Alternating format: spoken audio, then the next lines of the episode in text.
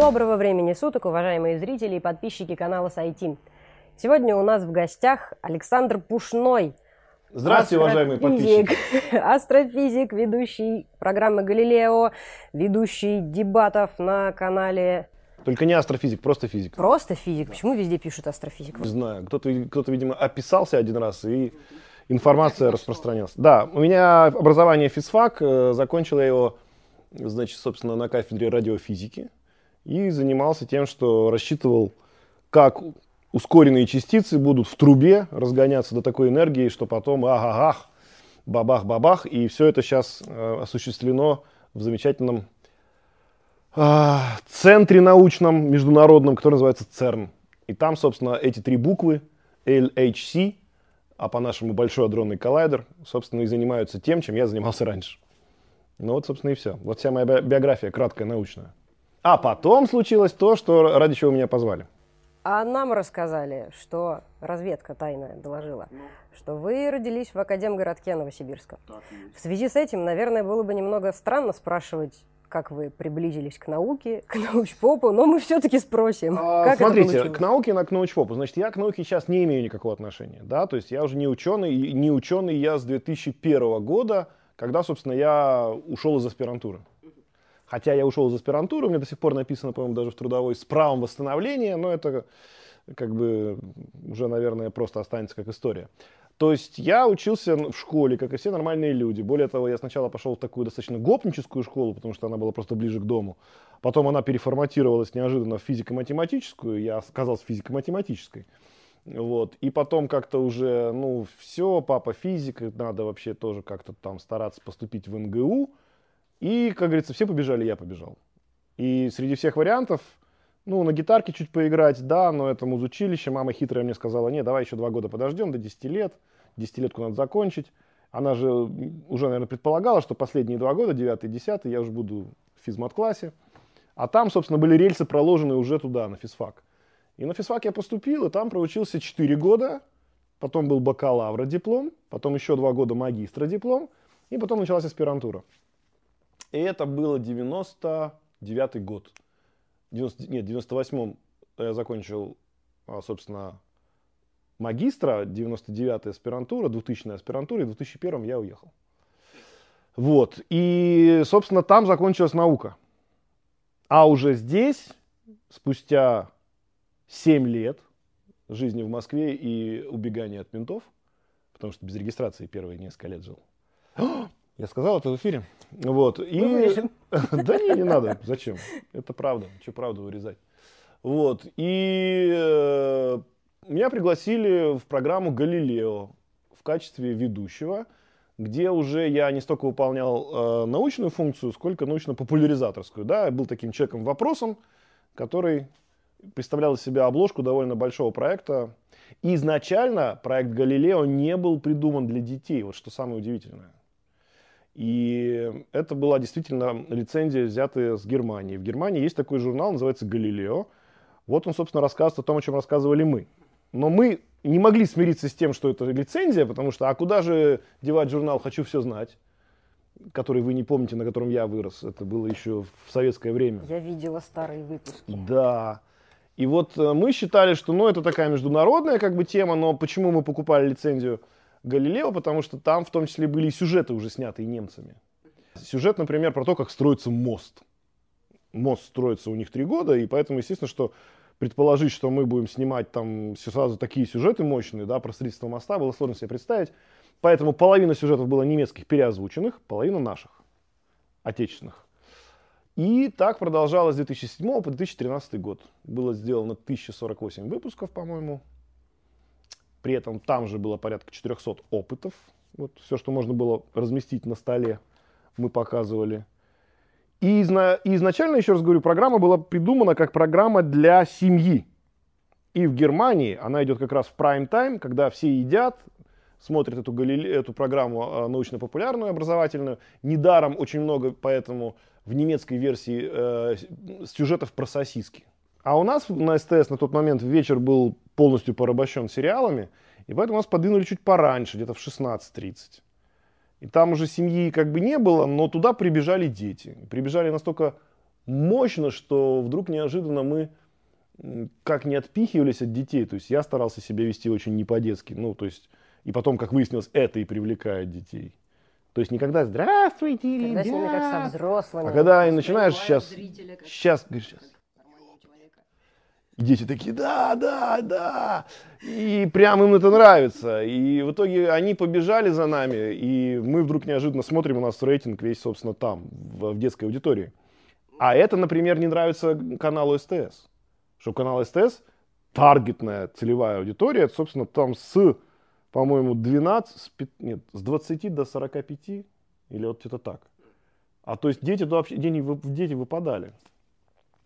Но так как дети выпадали, э, мы как-то старались говорить, что мы взрослая программа, тем более у детской программы очень много было ограничений, даже тогда, сейчас мы про это вообще не говорим, сейчас себе невозможно представить программу Галилео в эфире, потому что любая спичка, зажженная в кадре, это значит пот- потенциальная опасность для зрителей. Вот, поэтому что мы тогда делали, о чем мы говорили, господи, даже вспоминать страшно. А, и аудитория так и осталась детской. Сейчас она выросла, вот вы, собственно, являетесь представителями той самой детской аудитории, которая была 10 лет назад.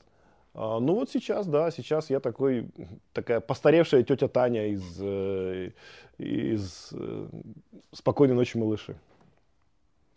Вот вкратце биография науки и научно-популярной истории. Ну, то есть, в принципе, на развлекательном канале, получается, с популяризацией вообще не Нет, очень а просто. сегодня- Понимаете, дело в том, что если говорить про популя- популяризацию науки, если бы 10 лет назад меня спросили, надо ли это делать, я бы сказал, ну, наверное, да, надо. Вот есть такая своя аудитория людей, которые интересуются техникой, людей, которые интересуются наукой и вообще научными знаниями. Сегодня я скажу по-другому. А, Образование с точки зрения, скажем же так, наукообразности, оно, или так, неправильно говорить, а, современный человек, особенно молодой, обязан разбираться во многих вещах, просто потому что информация вокруг него, она переваливает за все разумные пределы. И сегодня та часть э, головного мозга, которая представляет из себя процессор обработки информации, что обычно развито у человека с техническими мозгами, он должен присутствовать у каждого человека, просто потому что даже чтобы найти, э, не знаю, там, ну вот, вот есть, да, мобильный телефон, да, это некое устройство, чтобы им пользоваться хотя бы там на 50%, нужно, что называется, немножко мозги напрягать хотя при этом все делать для того, чтобы ты нажал кнопку и получил удовольствие, но даже для того, чтобы там сделать 2-3 движения, нужно, грубо говоря, присоединить э, какой-то интеллект. Плюс, Любой, кто учил бабушку обращаться с компьютером, да, любой, поймет, кто учил бабушку общаться с компьютером, история. знает, кто хранит ее первую смс, где ах, да, да, это все. Но а, еще сложнее, что есть э, проверенная и непроверенная информация, да, и как современный ребенок э, живет в современном мире, общаясь с преподавателем. Когда его спрашивают, например, э, расскажи мне первый закон Ньютона, ну, второй и третий знают все, второй это F равно ma, а третий равно F равно минус F, то есть у каждой силы есть сила противодействия, ma, сила пропорциональна ускорению и массе, это тоже все выучили. А вот что такое первый закон Ньютона, никто не знает, ну, по крайней мере, помнит плохо. И там есть определение. Существуют такие системы, называются они инерциальными, в которых, если тело, на тело не действует никакая сила, то он либо находится в покое, либо двигается равномерно и с постоянной скоростью. И вот эта вот формулировка, она все время разная. И дети сегодня учат такую формулировку, которую принимает учитель. То есть они не учат суть, а они учат то, чтобы ответить учителю, чтобы получить 5. Или какую галочку поставить в ЕГЭ, чтобы пройти этот ЕГЭ. То есть да? главное не понять, а главное, там, на Главное- тестике натаскаться. Да, главное на тестике натаскаться. И поэтому, конечно, э, современный мир к этому располагает, к несчастью, да, и, и дети современные, чтобы докопаться до сути, или чтобы понять, что ты хочешь получить от этого информационного мира, ты должен выработать систему наукообразного мышления, которая тебе позволит хотя бы найти правильный ответ на тот вопрос, который до тебя уже сформулировал тот же самый Google или Яндекс. Потому что первая ссылка, на которую ты попадешь, не всегда будет правда. И вторая не всегда правда. И третья не всегда правда. А совокупность знаний, которые ты получаешь и обрабатываешь эти знания, как раз и приведет тебя к некому действительно правильному ответу. То есть я сейчас показал, как, собственно, человек должен, просто набрав в Яндексе что-то, получить ответ, используя научный э, подход к э, теме. Да? То есть сегодня популяризация науки – это обязательное условие существования в этом мире. Как я завернул круто, да, сейчас? Вот, поэтому, дорогие дети, вы можете говорить, мне наука не нужна, но вы ей уже занимаетесь. Просто когда шаритесь по интернету. Когда вы в какой-то компьютерной игрушке да, ищете какие-то читы, взламываете что-то и находите какие-то алгоритмы, слово алгоритм, да, откуда взялось, именно оттуда, алгоритмы для прохождения какой-то там цели, игрушки и так далее, вы, по сути дела, тоже, тоже занимаетесь некой наукообразной деятельностью. А что говорить о действительно высоких достижениях научных, когда человек уже пошел в науку реально и сузил спектр своих возможностей и действий до очень небольшого такого вот э, диапазона, но глубина проникновения там фантастическая, конечно. То есть, если человек занимается условно там э, созданием матрицы для фотоаппарата, который встраивается в телефон, то это человек, который знает про это абсолютно все, но, наверное, в, обще, в общечеловеческих вопросах он не, не широко разбирается. Он, может, не помнит, кто там текущий президент на Украине. Вот. А та наука, которую мы, о которой мы говорим, которая у нас осталась э, в неком стереотипе, наука это ученый, который занимается наукой. Да? Эти ученые, как мне кажется, их количество будет сокращаться, а вот их качество будет увеличиваться. То есть э, те люди, которые будут создавать вот современных роботов, которые будут заменять многие профессии и так далее, и так далее, они будут действительно, это будут люди высшего э, эшелона, такие там реально прям головастики, в хорошем смысле этого слова. Но попасть в этот, э, в этот коллектив будет очень сложно. При, том, при всем при том, что, как я уже говорил, общее научное мышление, оно останется. Общее научное в кавычках. А научное без кавычек, оно еще выше поднимется по сравнению даже с тем, которое было раньше. А вот если говорить о фундаментальной науке, вот мне видится, что э, одна из целей научно-популярной всей вот этой истории – это завлечь новые кадры в фундаментальную науку. То есть вот ребенок посмотрел там Галилео и думает, а не заняться ли мне химией? Вот хочу жизнь химии посвятить. Как вы думаете, как, как правильно сделать так, ну, побудить ребенка заняться фундаментальной Смотрите, наукой? Смотрите, я отвечу на этот вопрос очень просто. Мы программа Галилео не... То есть, вот представьте себе, не было программы Галилео, и люди ходили, текли слюной, да, полный такой, блин, масса идиотов на, на планете Земля. Появилась программа Галилео, все стали умные. Нет, конечно. Мы просто были той самой лакмусовой бумажкой, которую засунули туда и обнаружили, что этот спрос есть. Он был всегда. Если бы не было программы Галилео, появилась бы другая программа Шмалилео. Она бы также появилась, там был бы другой ведущий, э, с другой фамилией веселой, и на нее бы прибежали люди. То есть мы просто были лакмусовой бумажкой того, что есть спрос. То есть просто был запрос такой? Конечно, получается. конечно. Мы его не сформировали, мы просто его увидели, мы его, мы его как раз и померили, измерили, потому что, э, например, если программа Галилео вышла и выяснилось, что программу Галилео смотрят только старики, а молодежь не смотрит, Значит, вот это было поколение, которое интересовалось наукой, а вот современные идиоты, которые ничем а не интересуются. Не надо. Да. Но я же даже график, вот я был у Лазаревой тут в гостях, она приглашала она меня в качестве человека вопроса, а в качестве человека ответа был замечательный э, психотерапевт Колмановский. И я как раз показывал график, где по оси Y как бы я отложил интересуемость э, окружающим миром, а по оси X возраст. И этот график ровно совпадал с э, рейтингом Галилео, разложенным, опять же, по возрасту. То есть начиналось все это примерно с нуля, нас реально смотрели четырехлетние дети. И там уже был какой-то интерес. Дальше он падал практически до нуля к половому созреванию, 17-20 лет. Там людей интересует э, противоположный пол, либо есть какие-то еще варианты там, наверное. Дальше все это растет опять. К 30 годам эти папы и мамы 35-летние опять уже, уже сидели со своими детьми думали, надо же, как, оказывается, майонез делают, никогда не знал. Вот. И дальше идет естественное старение организма, да, и падение интереса к окружающему миру, и также у нас и рейтинг падал там к старикам, то есть 70-летние люди нас практически не смотрели. И замечательный Колмановский объяснил мне как раз, что это так и есть все действительно с точки зрения развития мозга человеческого, но э, это же мы померили результат, который был до нас, мы же его не сформировали таким. Поэтому сегодня дети интересуются наукой, они интересуются химией, они интересуются физикой, они интересуются математикой.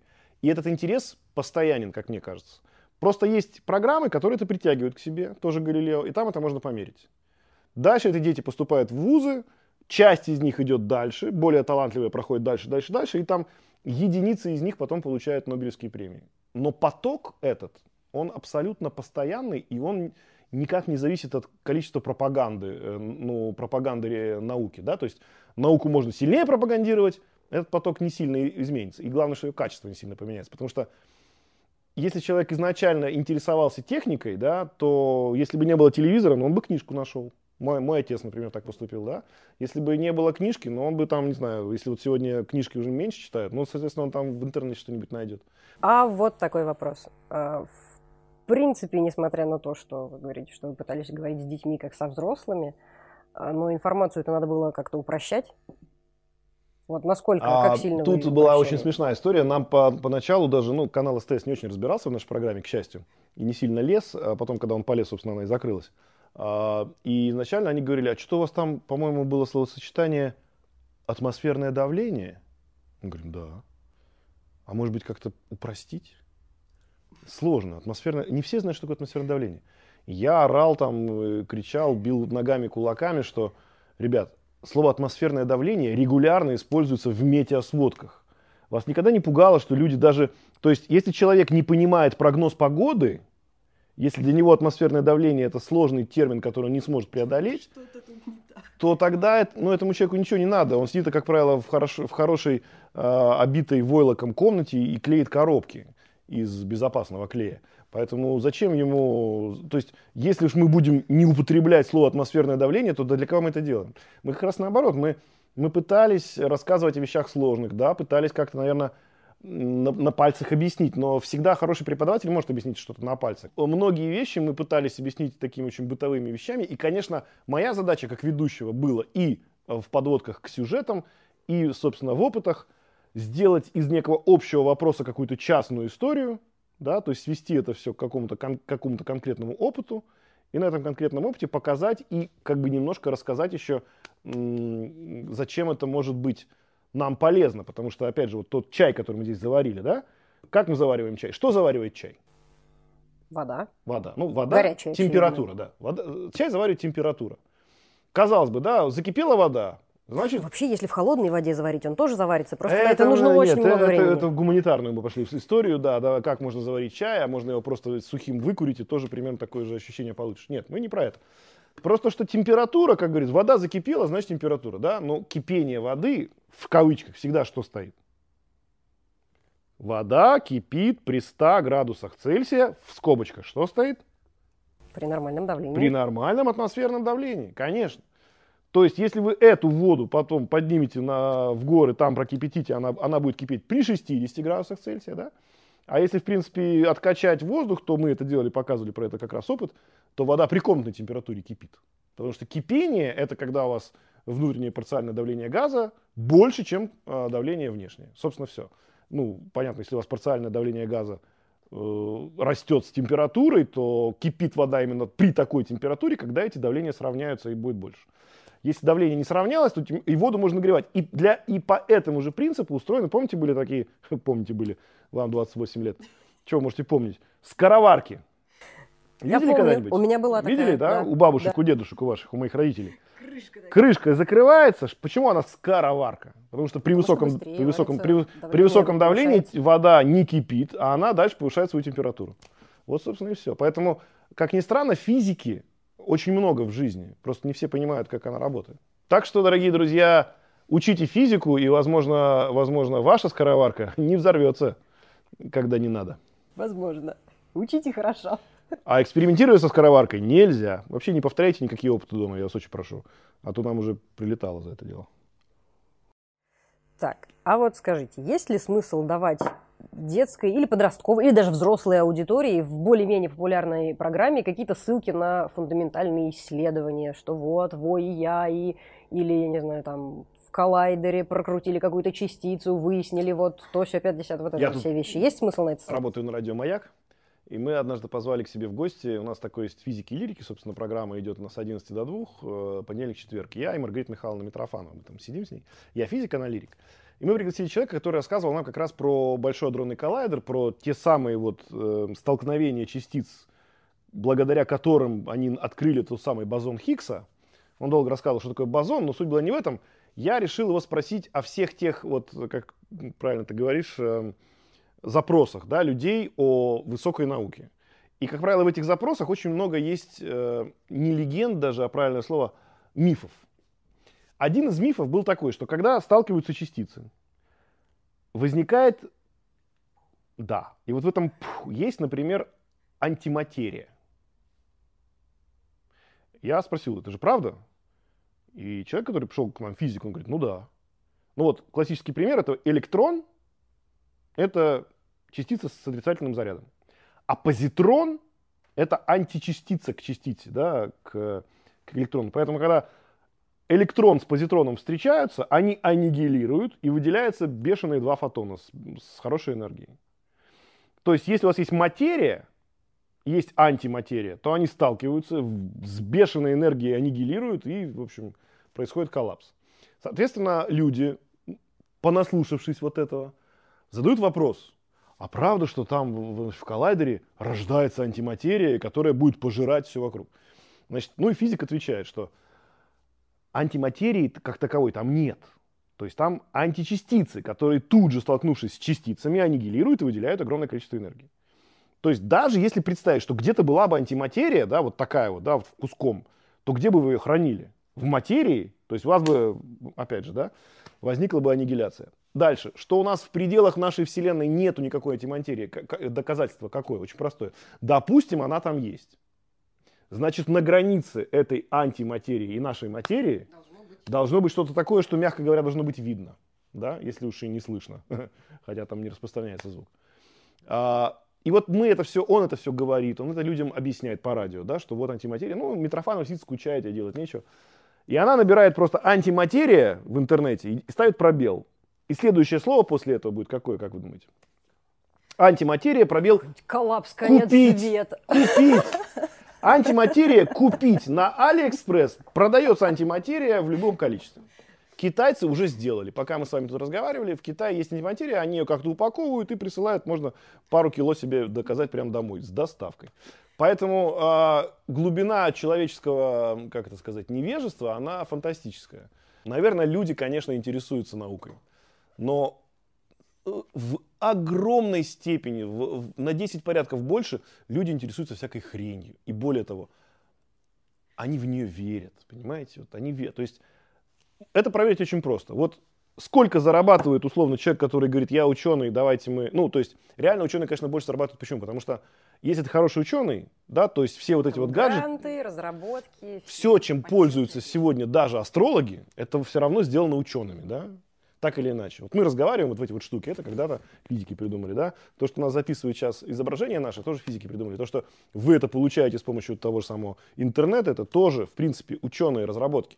Но при этом эти люди, используя вот эти микрофоны, эти камеры и интернет, записывают о том, как чистить карму, блядь. Вы понимаете, что, в чем страшно это и ужасно? Потому что и ты ходишь им говоришь, ну если вы такие верующие в эту дрянь, почему вы не передаете это через свои э, вот э, эти, как их там Каналы. называют? Каналы. Чакры. Почему вы не сядете у себя где-нибудь там на камне, в лесу, и не будете это передавать через свои каналы, через торсионные поля всем своим э, подписчикам? Почему вы берете и пользуетесь интернетом? Ну это же зло. Вот это меня всегда поражало. Поэтому люди, да, дремучие, но при этом они, они умудряются пользоваться всеми благами современной науки, и с ней уже при этом они борются. Вы не понимаете, Этими же способами. слишком велика сила торсионных полей. Поэтому я еще раз говорю, если вы по-настоящему верите в э, телекинез и смотрите по этому поводу телевизор или интернет, вы не верите в телекинез. Настоящие верующие в телекинез получают информацию через телекинетические связи. То есть они путем передачи мысли общаются, понимаете? Вот это настоящие истинные как бы, э, люди, занимающиеся потусторонними мирами. А все остальное это бред собачий. А, еще очень важно, вот к нам Панчин приходил, Александр, наш тоже постоянный гость, который рассказывал, почему нельзя верить э, в плоскую землю. То есть я как бы естественным образом выступал оппонентом, ну, чтобы диалог сложился. Я говорю, ну почему? Вот есть человек, да, он вышел, вышел на свои 6 соток. У него 6 соток плоские. У соседа 6 соток плоские у этого соседа тоже что-то, и вообще в принципе все плоское. Ну почему, почему Земля круглая? Казалось бы, можно верить в плоскую Землю в пределах моих шестисоток, это же вроде не противоречит ничему. И Панчин говорит, что нет, нельзя. Потому что если вы верите в плоскую Землю, вы включаете телевизор, А вам говорят, что там кто-то в космос полетел. И Земля круглая. И, соответственно, там НАСА какой-то есть, какой-то Роскосмос, и что-то они там делают, какой-то Маск куда-то что-то запускает, на какой-то Марс. И показывают вам планету, она сфотографирована, вот, пожалуйста, она круглая. То есть следующий шаг это вас обманывает все. Она плоская, а есть целая, значит, закулиса мировая, которая вам впаривает, что Земля круглая. И у вас, естественно, возникает ощущение, что вас обманывают. Ага, значит, если они меня обманывают, что Земля на самом деле круглая, она плоская, следующий шаг какой? Меня фармацевты все обманывают. СПИДа нет.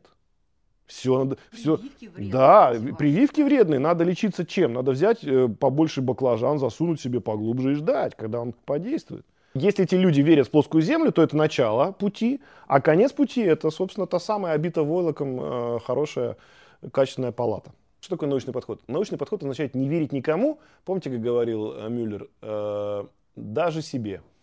Мне можно, говорил Мюллер. Вот.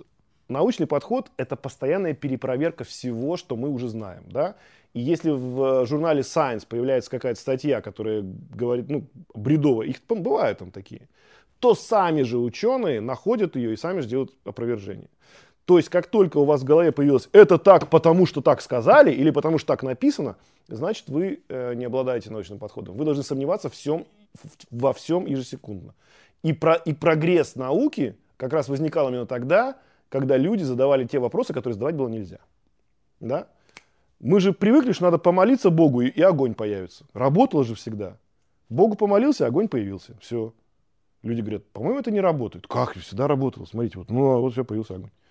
Потом люди придумали как, нашли, потом был теплород, потом от него отказались. Опять же, почему? Потому что, ну, вроде есть теория, так ну, все же хорошо. Нет.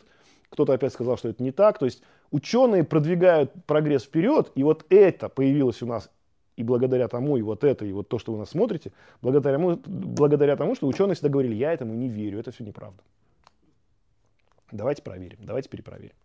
А те, кто до сих пор сидит на камнях и передает свою информацию через торсионные поля, с баклажаном в жопе, чтобы вылечить все болезни.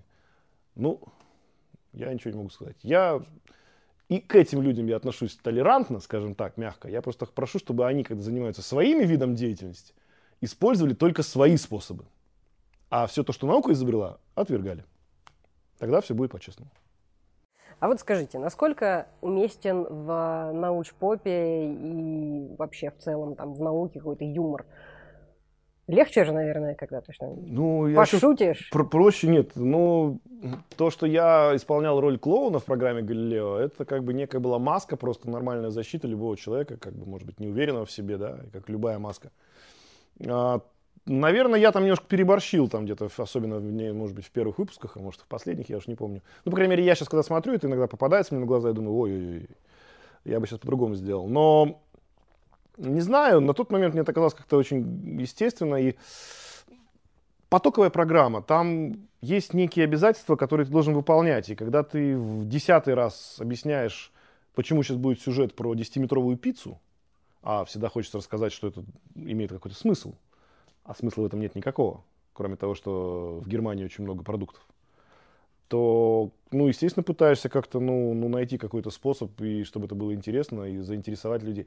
Бывали какие-то очень интересные подводки, когда действительно мы как-то из воздуха все это собирали, собирали, кристаллизовали, и вот получался вопрос, который как бы естественно выглядит. А вообще, в принципе, идеальная программа Галилео, если бы, конечно, ее там сжимать, да, и уплотнять, наверное, это было бы там, ну, выпусков 500 а, там, и там опытов 200, наверное, так, когда бы действительно вот каждый вопрос ставился бы клево, конкретно. Но потоковая программа телевидения обязана быть потоковой, поэтому да, были моменты, когда приходилось прикрывать, может быть, не очень э, интересным и веселым юмором какое-то отсутствие идей. Да, было такое тоже. Ну и преподносить, наверное, что-то тоже было удобнее. Ну, сейчас показывают, я знаю, что во многих школах во время урока включается экран, и там идет какой-нибудь наш опыт. И это, наверное, как бы, как, наверное, мою часть, созна... мою часть личности такой артистической, это, конечно, тешит и радует, но как человека, который занимался когда-то физикой, я понимаю, что это, конечно, нельзя, этим нельзя заменить опыт реальный. И мы не занимались обучением, мы занимались научно-популярной программой в рамке телевидения. Это развлекательная история. Да, заменить, заменить нашими опытами опыты настоящие, конечно, нельзя. И уж, по крайней мере, там объяснения, которые мы давали, они были очень такие, ну, расплывчатые. То есть, все-таки, наверное, академическое образование должно оставаться, в, по крайней мере, в научной сфере, это я, я так думаю. Но как крючок, как некий хук, как некая замануха, почему бы нет? Почему бы нет? То есть многие вещи, например, детям мы показывали, мы сами не знали, как это, как это происходит, и задавали вопрос прямо, в, вот, что называется, в кадр, в надежде получить правильный ответ. И было даже, что действительно приходили какие-то фидбэки, да, отклики от аудитории, когда мы не знали, как объяснить то или иной эффект, а нам э, зрители присылали правильный ответ. Ну, одна, один из таких примеров это, вот вы берете коробок спичечный, да, и высыпаете спички на стол. Берете очень мощный магнит и пытаетесь спички притянуть к магниту. Ну, спички деревянные, там в этих головках не пойми что, но очевидно, что не притягивается никакая спичка ни к какому магниту. Дальше вы собираете все эти спички вместе, поджигаете, сгорают очень быстро головки у спичек, вы тут же их тушите, получается та же спичка деревянная, на конце сгоревший, а, собственно, сгоревшая головка. Вы также кладете их на стол, тот же самый магнит берете, и у вас все спички притянулись этими головками к магниту. То есть в процессе горения произошло что-то, что изменило магнитные свойства этого вещества. То есть там был ферромагнетик, тогда бы они сразу притянулись. Его там не было, или в каком он виде был? Что случилось? То есть, ну, мы не смогли объяснить название. Ну, то есть, объяснение мы толкового не нашли на тот момент, хотя, конечно, потом мы его уже узнали. Но мы задали вопрос зрителям, и было очень много откликов, всякую ерунду писали в том числе, но это был, наверное, единственный такой интерактивный опыт, который мы провели. Я к тому говорю, что вот этот как раз опыт можно показывать в школе, если после этого будет следовать нормальное, четкое объяснение, да. Ну, а так, мне кажется, что учителя просто ленятся, им проще включить плей и все. И 7 минут ничего не делать. Как вы думаете, сейчас смотрели бы программу «Галилео», если бы она возродилась в каком-то, может быть, немножко ином виде? Кто бы ее смотрел? Вот эти вот бородатые дядьки, Бородатые которые, дядьки, которые ко мне подходят вспомнил. и говорят... Спасибо, брат, детство вспомнил. А, нет, э, я думаю, что программу «Галилео» Ну, слушайте, если я сегодня выхожу в интернет, у меня там есть свой YouTube-канальчик, где я что-то ожесточаюсь на гитаре, и иногда там делаю какие-то стримы, и ну, вопрос там один, один из пяти, это когда будет Галилео, почему ты ушел с Галилео, вернись в Галилео. Я думаю, что время упущено сейчас в том плане, что, конечно, эта программа, вот в том виде, в котором она была, со своим 4 на 3, с вот той подачей, которая была, она останется в великолепном, прекрасном, фантастическом прошлом. Возродив ее сегодня, даже вложив в нее весь бюджет Российской Федерации – мы от тех же людей, которые писали «Верни Галилео», услышим, ну, это не то, что я хотел. Или, ну, то есть у каждого уже, уже своя жизнь, он по-другому на это смотрит. Если вы э, смотрите до сих пор там какой-нибудь Discovery, да, то вот вы на, выросли на Галилео, ушли на Discovery и там, собственно, и сидите. Но те, кто мне пишет «Верни Галилео», они смотрят то, что сегодня есть в трендах YouTube. Можно нажать тренды и посмотреть, что там смотрят. Не, ну там а что будет, если в жопу запихать 18 петард? И человек как бы ставит на себе эксперимент. Ну, вот, вот, это как бы они смотрят, да. Причем здесь Галилео, я вообще не понимаю. У человека крепкое здоровье, он может себе позволить такой эксперимент. Все, да, или давайте вас соберем там миллиард спичек и их подожжем. Ура, ура.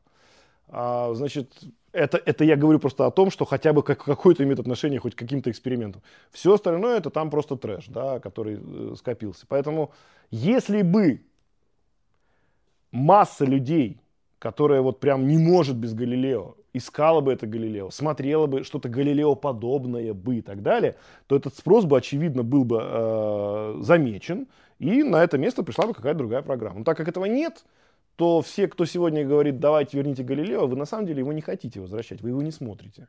Просто всем нравится, или наверняка я думаю, что еще и срабатывает некая ностальгическая история. То есть, ну да, детство. Да, я там, я сейчас уже учусь, меня уже заканчиваю универ, блин, впереди вот страшная вот эта взрослая жизнь со своими всеми проблемами. А тогда было классно, я приходил со школы, бросал портфель, смотрел Галилео. И для, для него этот вот оранжево-синий вот этот вот логотип, он как-то очень веет теплым э, прошлым. Вот, собственно, и все. А реально того спроса, который, ну, о котором мне говорят, по крайней мере, иногда, он не существует.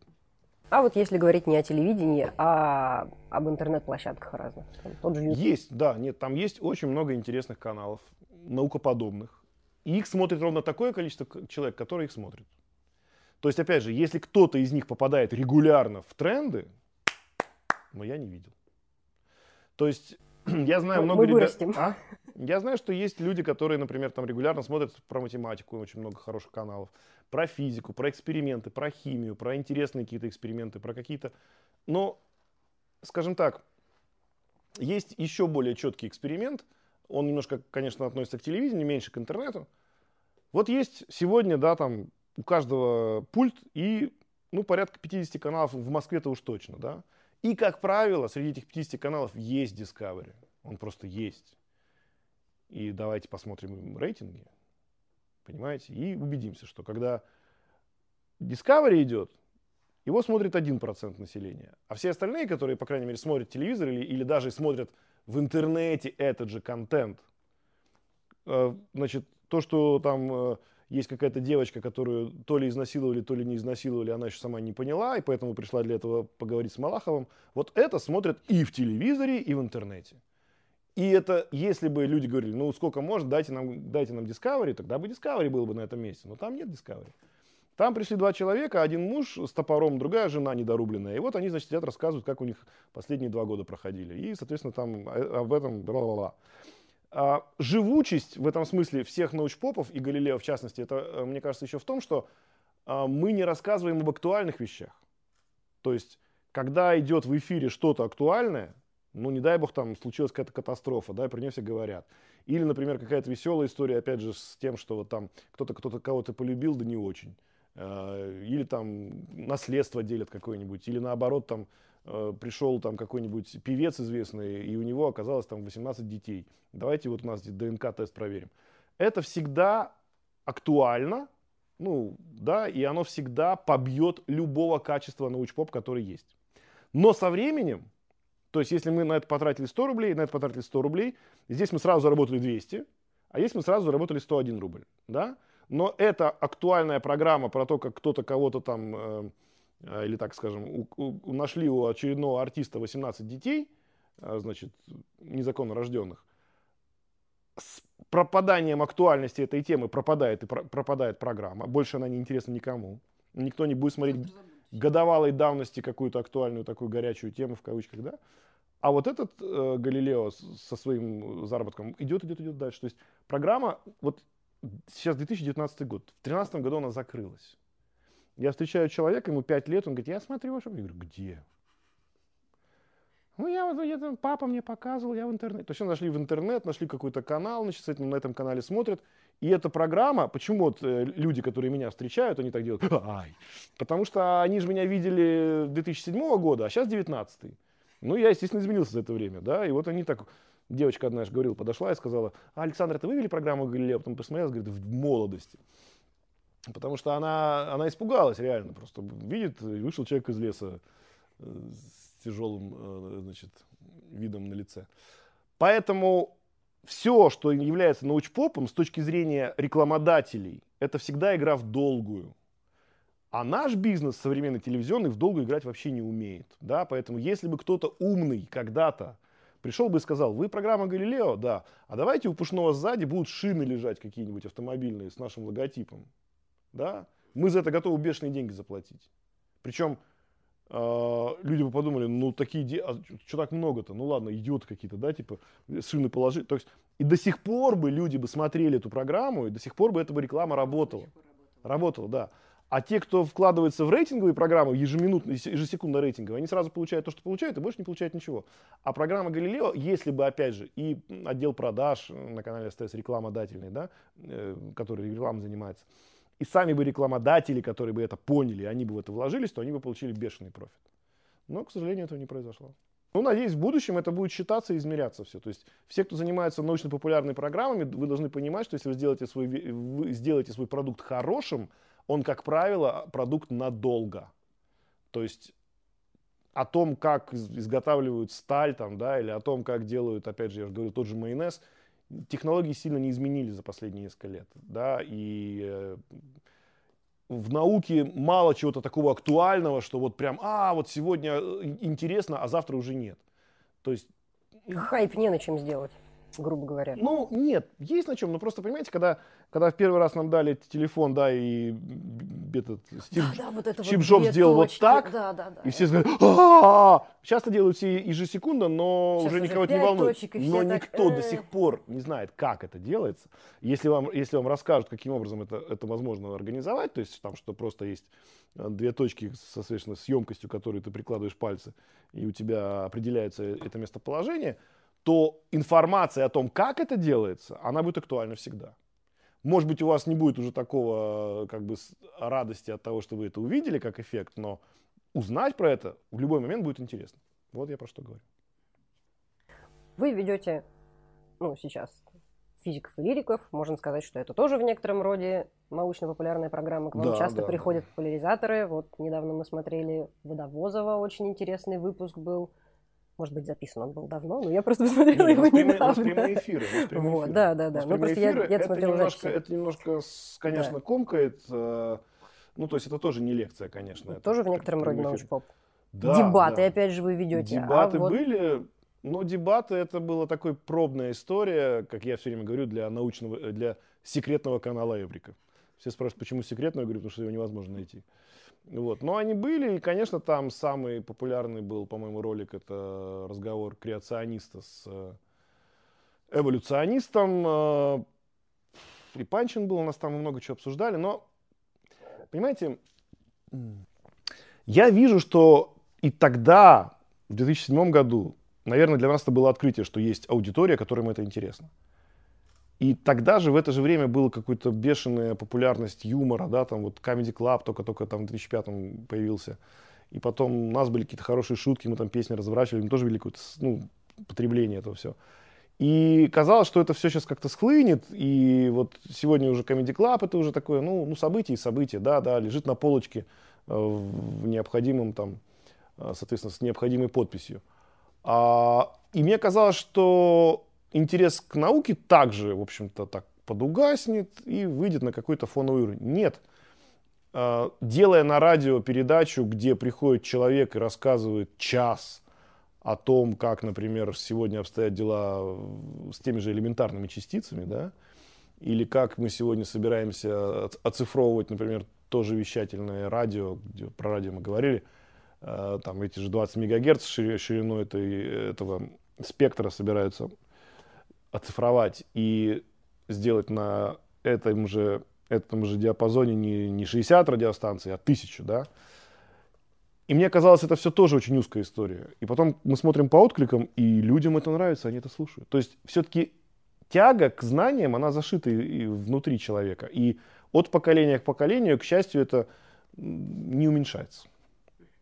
То есть я надеюсь, что и в будущем, если даже все эти программы умрут, и свято место пусто не бывает, и кто-нибудь это сделает и соберет свою аудиторию. Другие придут, если да. что. А вы следите за современным научпопом? Ну, сейчас э, вообще популярные, так скажем, форматы, может быть, и остались, но очень меняются средства подачи, да, то есть средства доставки. То есть все, что было в журналах, сегодня, к сожалению, умирает в бумаге. Да, то есть, не знаю, научный журнал там Science, конечно, останется, но ну, он не популярный. Ну, среди, не, среди, среди ученых популярный, наверное. Среди ученых. Ну, я просто одно время, если говорить, что это можно назвать популярным журналом научным, не знаю, это, конечно, нет, это не так. Но вот был такой апгрейд, помните еще, а, про железо, про компьютерное. Ну вот, да, у нас был такой мой друг Толоконников, он купил однажды еще в начале 2000 какой-то журнал апгрейд, и он его не покупал, но читал просто один и тот же в течение нескольких лет. И он все время говорил, что мониторы что-то не дешевеют. Ну, он посмотрел, один и тот же журнал читал, и его бесило, что там одни и те же цены. Вот. А я помню просто, что среди этого развала, который был на, в ларьке, да, то есть э, среди там, э, среди сисек и политики, вот был один журнал, который, собственно, был про железо. Апгрейд. Я его покупал регулярно. Ну что, еду в метро, взял, почитал, мне было интересно. А потом что-то как-то интерес пропал, я думаю, ну, вернусь-ка, узнаю, где он. А он, оказывается, уже давным-давно в интернет ушел, а в интернете там как-то непонятно, все что-то они не могли понять, что делать с подпиской. Ну, в общем, я как-то зашел, уже, уже не то. Взять, пошер, пошерстить было интересней. Поэтому э, со современным научпопом я, наверное, не слежу. сказать, что я слежу, это будет неправильно. Но за тем, как меняется формат подачи, как меняется формат доставки, конечно, мне очень интересно. И опять же, вот для многих людей, я говорю, там, я человек, который когда-то вел Галилео. Сколько это будет храниться в головах людей, я не знаю. То есть вроде как уже, ну, человек, не знаю, там... Ну, хотя, наверное, да, я вот говорю, я как тетя Таня, я останусь, наверное, навечно в головах тех людей. И, может быть, когда кто-нибудь из них станет э, миллиардером и скажет, помните дядю, дядю, дядю Сашу Галилео? Где он сейчас? Давайте ему яхту купим. Они говорят, так у него болезнь морская. Он говорит, ну вот пусть хорошенько проблюется на ней. Вот, но когда это наступит, друзья? В 2019 или в 3019 году, мы не знаем. Остается только надеяться и верить. Так, а вот скажите, вы видите какие-то новые форматы, которые будут в дальнейшем популярны? И, может быть, себя в них видите? Сейчас же у нас, что у нас бывает? Ну, самое такое, первое, что приходит в голову, это э, всякий ютубчик, в основном ну, ютубчик, немножечко знаете, ну, научпопоздания ну, и форумы. Ну, смотрите, у меня есть ютубчик, он состоит из трех направлений. Мой канал, который называется, называется банально просто Александр Пушной. В нем есть три направления. Одно это я беру гитару и ору что-то страшное, как правило, какие-нибудь кавера на известные песни. Второе направление это я, собственно, беру гитары и рассказываю о том, как звучит одна по сравнению с другой. И третье направление, это я говорю, что гитару-то сегодня куда втыкать? Ну, не в комбик же, конечно, можно же в компьютер. И там есть, и, и рассказываю о том, как, собственно, современный звук сегодня можно сформировать, и как, собственно, все можно записать. И люди, которые это смотрят, они говорят, о, Галилео! Хотя я им говорю, подождите, какой Галилео? Я просто рассказываю о том, как это очень узкая Audition. история да, для, для тех, кто занимается э, звукосведением. То есть это даже не, это, это для YouTube это должно собирать там какие-то несчастные тысячу просмотров, да, потому что это больше никому не надо. Оказывается, народ хочет смотреть на то, как кто-то, в данном случае я, используя современные технологии, добивается чего-то, что он говорит, слышите? Он говорит, слышите? Чувак, который говорит, вообще ничего не слышит, но он говорит, да, слышу. То есть ему нравится смотреть на какой-то процесс созидания чего-то, создания чего-то. Когда ты смотришь, как кто-то работает, тебе всегда приятно. И в этом То смысле, вот наверное, огонь, это, наверное, вода да, и как огонь, люди огонь, работают. огонь, вода и как человек сводит песню. Формула успеха. И поэтому, когда э, люди это смотрят, они могут это назвать современным форматом Галилео, наверное, да. Но просто потому, что моя рожа там еще мелькает, и, видимо, это какая-то связь существует с этим. Но в принципе, в принципе, наверное, есть такой феномен, да, который можно уже сегодня э, обозначить, что ну, вы это знаете, я думаю, что я ни, ни для кого секрет не открою, что человек, который играет в игрушку, получает удовольствие, это понятно, в компьютерную. Но оказывается, миллионы людей, которые смотрят, как кто-то играет в игрушку, получают удовольствие, судя по всему, не меньше, да? Хотя при этом они как бы, ну они же не двигают эту мышку, они же не ходят, они не, они не, не являются игроками, да? Э, соответственно, ну, мы этому так удивляемся, хотя, например, про футбол давно было это известно, да? Вот. Поэтому, а, наверное, здесь, если поднимать это немножко туда, в сторону а, высоких технологий, наверное, будет в скором времени родиться такая аудитория, которая с удовольствием смотрит, как кто-то, например, занимается, не знаю, жидкости из пробирок сливать. Добыванием того же бозона Хиггса, да, вот как они его поймали в свое время, вот люди будут на это смотреть, и им будет доставлять удовольствие. Так что вполне себе это возможно. В будущем, наверное, такой формат и будет, когда тебе не важно, понимаешь ты до конца все, что ты видишь или нет. Тебе просто приятно смотреть, что люди в этом разбираются, и уже хорошо. А давайте под занавес расскажите нам про самый захватывающий, интересный, яркий опыт в Галилео. Ну, он один, тот самый, при котором я руку сжег себе, наверное, самый захватывающий. Ну, про него я уже много раз рассказывал, мне не, не столько интересен был, конечно. Был у нас еще один эксперимент, очень, короче, прям меня поразил он, да. Мы опять разговаривали про закон Паскаля, это когда давление распределяется равномерно во все стороны. И был такой опыт, мы взяли яйцо куриное, сырое, и подвесили его, значит, на ниточках внутри огромной бутылки из-под воды, вот, которая в кулере, знаете, такая 12-литровая, вставляется в кулер. Соответственно, когда там не было воды, мы бросили там с 20 метров эту бутылку на землю, ну, естественно, яйцо разбилось в дрободан. И потом мы то же самое сделали э, налив полностью ее водой. Сказалось бы, да? 20-литровая бутылка, наполненная водой еще, вода тяжелая, да, и там внутри вот так вот на ниточках в середине находится это яйцо. И, значит, эта фигня падает с грохотом на пол, там вода выливается из останков из горлышка, все, подходишь, а яйцо целое.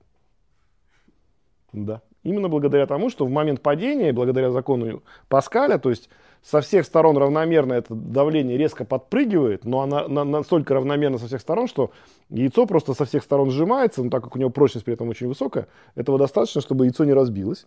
И вот тебе, пожалуйста, то есть еще и вода, ну там же будет какой-то гидроудар, какие-то умные мысли в голове начинают крутиться у людей. Нет, ничего не происходит. И вот это прям, когда ты это рассказываешь, об этом это не так интересно, когда ты это видишь, конечно. И поэтому для меня, наверное, все эксперименты, они втройне интересны, потому что я это не по телевизору вижу, как кто-то это делает, а я вижу, живьем. да, живем своими глазами. Там. Или как э, у нас был замечательный химический опыт, где мы показывали, что э, магний, такой есть прекрасный металл, вот, он э, горит и забирает кислород у всего, что вообще есть на Земле. Если это H2O, ну, мы у тебя заберем кислород. Если такой силициум О4, ну, и у песка заберем. То есть, в принципе, чем ты его не туши, он везде горит. И, собственно, люди, которые разбираются в вопросе, когда что-то горит э, с этим замечательным металлом, они приезжают, ждут, пока просто выгорит весь, и все. И только потом они говорят, теперь можно тушить. А тушить уже нечего, все сгорело. Говорит, ну вот и нам и ничего не надо делать. Да, была такая история. Однажды мы делали опыт, который назывался опыт со свечкой. А, мы его сделали. Он был снят не сразу, ну, за какое-то время. И оттуда были вырезаны те куски, которые вошли в официальную программу. Да? И была, был опыт, который был показан по телевизору. А оставшиеся куски, которые не вошли в программу, которые были вырезаны, их э, наш, собственно, режиссер э, Кирилл Гаврилов собрал в единый как бы трек и выложил у себя на канале. А там была вот та самая закулисная история, то есть когда я понимал, что нам надо что-то делать, в общем, короче, я там был не в телевизионном формате, и как раз, если вы хотите понять, что такое Галилео по телевизору и Галилео в Ютубе, вы можете набрать опыт про свечку, собственно, ну, он, скорее всего, в ютубном версии выскочит сразу, потому что он набрал, по-моему, за первые тогда неделю миллион просмотров сразу. И я не мог понять, ко мне подходят люди, говорят, свечка совершает свои колебания? Я думаю, про что они говорят, про какие, какую свечку? Что он, какие колебания, куда совершает? Я же не помню уже. Это было записано и оставлено, и мы решили, что, ну, конечно, они спросили, мы, у нас там есть, я говорю, ну, а есть но там, там какой-то есть в одном месте полумат. Я говорю, да и ладно. А потом неожиданно вдруг мне звонят из с канала СТС говорят, нам звонит какой-то корреспондент и хочет прокомменти- спросить, а, прокомментируйте, пожалуйста, почему Пушной матерится в детской передаче. Потом, оказывается, выяснилось, что в конце я что-то как-то там почти сматерился, но не сматерился, как-то на полуслове. И это посчитали, что это фрагмент детской передачи, хотя это было написано, что это вырезанная история. Ну, то есть сложно. Я не знаю, что тогда случилось, но люди все посмотрели, по крайней мере, все, кто хотели посмотреть, Галилео, все посмотрели этот, этот, этот выпуск, ну, этот выпуск в кавычках. И никто, по-моему, даже не смотрел оригинальное видео, которое, собственно, осталось для телевизора. То есть все даже, всем было неинтересно, почему эта свечка совершает колебания, что был за опыт. Просто вот тогда, например, тогда, видимо, и родился вот этот вот новый формат такого, знаешь, под, ну, подпольного Галилео, да, когда подсматриваешь за тем, что ты не увидишь в официальном телеэфире. Ну, да, был такой интересный момент. Так что именно поэтому свечка совершает свои колебания. Вот все, что я хочу сказать. Спасибо, Александр. Пока-пока.